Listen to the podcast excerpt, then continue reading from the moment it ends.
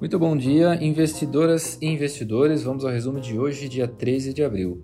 A CPI da Covid foi instalada no Senado, como determinou o ministro do STF, Luiz Roberto Barroso, e recentemente agora o senador Jorge Cajuru divulgou áudio de conversa entre ele e o presidente Bolsonaro, onde o presidente pressionava para que o escopo da investigação fosse ampliado para estados e municípios.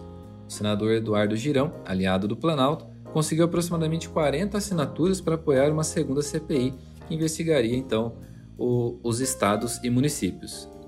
O presidente do Senado, Rodrigo Pacheco, diz que vai analisar a ampliação do escopo da CPI. Cajuru ainda pediu para que o STF determine a Pacheco que avalie o impeachment que ele apresentou contra o ministro Alexandre de Moraes. Pacheco teria afirmado, entre aspas, Pedidos de impeachment não podem ser banalizados em atos de revanchismo ou retaliação. Fecha aspas.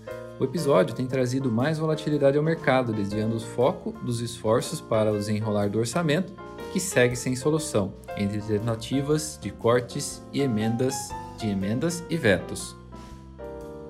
Lá fora, o EWZ, principal índice de ativos brasileiros na Bolsa de Nova York, chegou a cair 1,7%, diminuiu um pouco a queda, mas refletiu as preocupações com a equação do orçamento.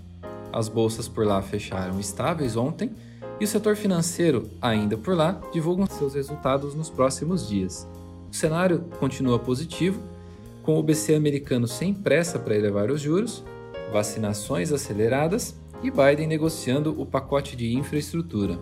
Por aqui, o índice no Brasil fechou em alta de 0,97 aos 118.811 pontos, mas com baixo giro financeiro. O dólar, que iniciou sessão em baixa, fechou em alta de 0,96, cotado a 5,74, em meio à CPI e edição da PEC para colocar alguns gastos fora do teto. Juros futuros em alta também e crescem as apostas para um aumento de 1% na Selic na próxima reunião do Copom, acima da última sinalização do Banco Central, que já mencionou um aumento de 0,75%. A Petrobras fechou em alta aqui de 1%, Vale 0,39%, siderúrgicas em mais um dia de alta, próximas a 1%, Destaque veio com os bancos, com Bradesco subindo 2,06% e Itaú 2,48%.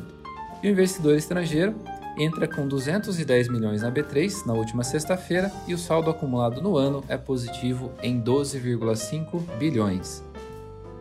Empresas: Pão de Açúcar registrou alta de 9,79%, com as ações tidas como descontadas pelos investidores após a forte queda devido à cisão com o açaí a Braskem subiu 7,82 com a Odebrecht, retomando conversas com interessados na fatia da empresa na petroquímica, e o BTG ofereceu 13 bilhões por 57,9% da fibra da Oi.